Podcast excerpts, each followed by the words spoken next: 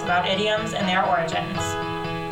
We've all heard the phrase, "It's raining cats and dogs," but have you ever stopped to think about what that actually means?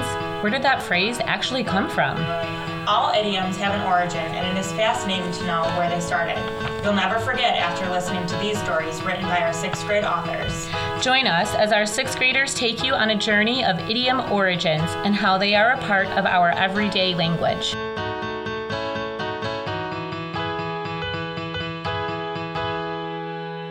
Once upon a time, there was a war in India, and he was only 6.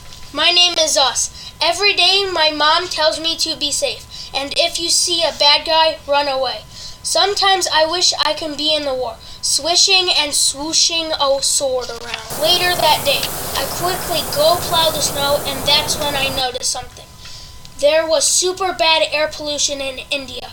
I quickly go inside to tell Mom. Mama, there's super bad air pollution during the war. Isn't that bad? I know, son. We're waiting for that day where the war and the bad air pollution to end, if it ever happens. Listen, I've been keeping a secret from you since you turned 6. Yeah, so what is it? I'm having a baby tonight. Wow! The next day, I wake up and I see the baby. I hear the name is Alina. I quickly eat breakfast very early in the morning. Usually I wake up at 10:25 a.m. Since my parents don't have enough money to take me to school, I am homeschooled. Today I woke up really early due to the anticipation of the baby being born. Oh, hi, Dad! You finally came home from work. He's been gone for 2 months trying to help end the war. Yup. Guys, I have big news. What? India has won the war, and the war is over now. Yay! At night, we celebrate the war being over. But then I remember something. What's about the bad air pollution? Dad and Mom share a sad grin on each other's faces. Well, son, fortunately, I have to become a construction worker. But don't worry, son. I'm staying for the next week so I can celebrate your birthday with you. Oh yeah, I'm turning 7 in a week. The next day, I head to Mom's teaching room. We're doing mostly math right now. Okay, today we are doing math in the morning and science in the afternoon. In the morning we do fractions. Then we go outside for recess, but boy, I can't enjoy myself due to the terrible air pollution. I take one sniff of the air and I want to go right back inside. Maybe I'll be the one to fix the bad air pollution with my dad and some other guys. We can be called the Tool Gang.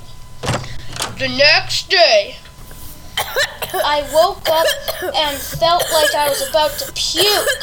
I feel sick today. Can we not work? Yes, son. I go to my dad and offer to take care of Alina. Excuse me. I thought you were sick, mister. Oh, yeah. The whole day I was just sitting on my bed, and every second I look outside, I see loads and loads of smoke. 5 days later, I wake up and I notice that there's a banner in my room that says, "Happy birthday, meet you in the living room." So I go to the living room and see no one there, but then the lights turn on and everyone screams, "Surprise!" During that day, we all celebrate, and at night, we ate the cake together. Then my dad tells me something really important. I can come with him to be a construction worker. Yes! We can be called the Tool Gang. But wait, I need a gas mask. I can't stay out there. It smells bad. Don't worry, we have some gas masks. But then I notice, what about Mom and school? We'll come back home every weekend. And that was that. I was going with my dad to be a construction worker tomorrow. The next day. Firstly, I have to wake up at 5:30 because Dad leaves really early for work. I say bye to Mom and hop in Dad's car. At first, everyone says hi to me and asks me what's my name. But then I finally get a little involved. I become the person who gives the tools to everyone. They're trying to make a big vacuum to suck up all the air. At 10:46 in the night, way after my usual bedtime, we finally go home to go to sleep. He has a little apartment, and our two neighbors are construction workers. One named Bobby and one named Tilly. At 11:16 at night, we finally get home and go to bed. We have a long day tomorrow, Zoss, so get a good night's sleep. The next day, we wake up at 6:27 a.m. and head straight to work with Bobby and Tilly.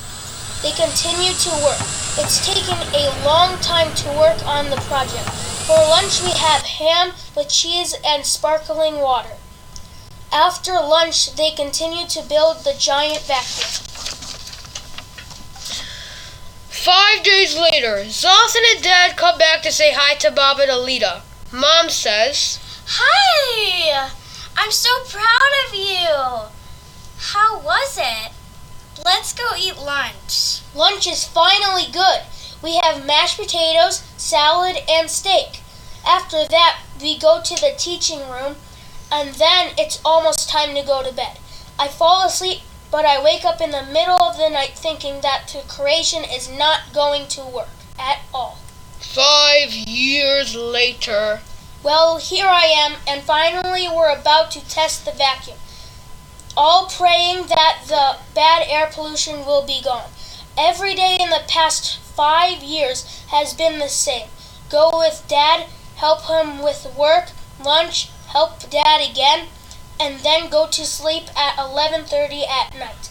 It's always fun to see Mom in the weekends, and Alina has grown up really well. Here we go. The vacuum is all ready. All it takes is one press, and hopefully the bad air pollution will be gone. They press the button. The wind starts swooshing around us. A fan that is 7 feet tall is blowing right now. The saggy smoke like stuff finally go away, and not a thing has changed. The bad air pollution was still here. Try number one, fail. Everyone goes away with a disappointed and aggravated mood.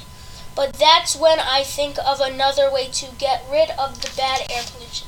I guess me, my family, India will never get a breath of fresh air. These podcasts were brought to you by the 6th grade students at Hillel Day School.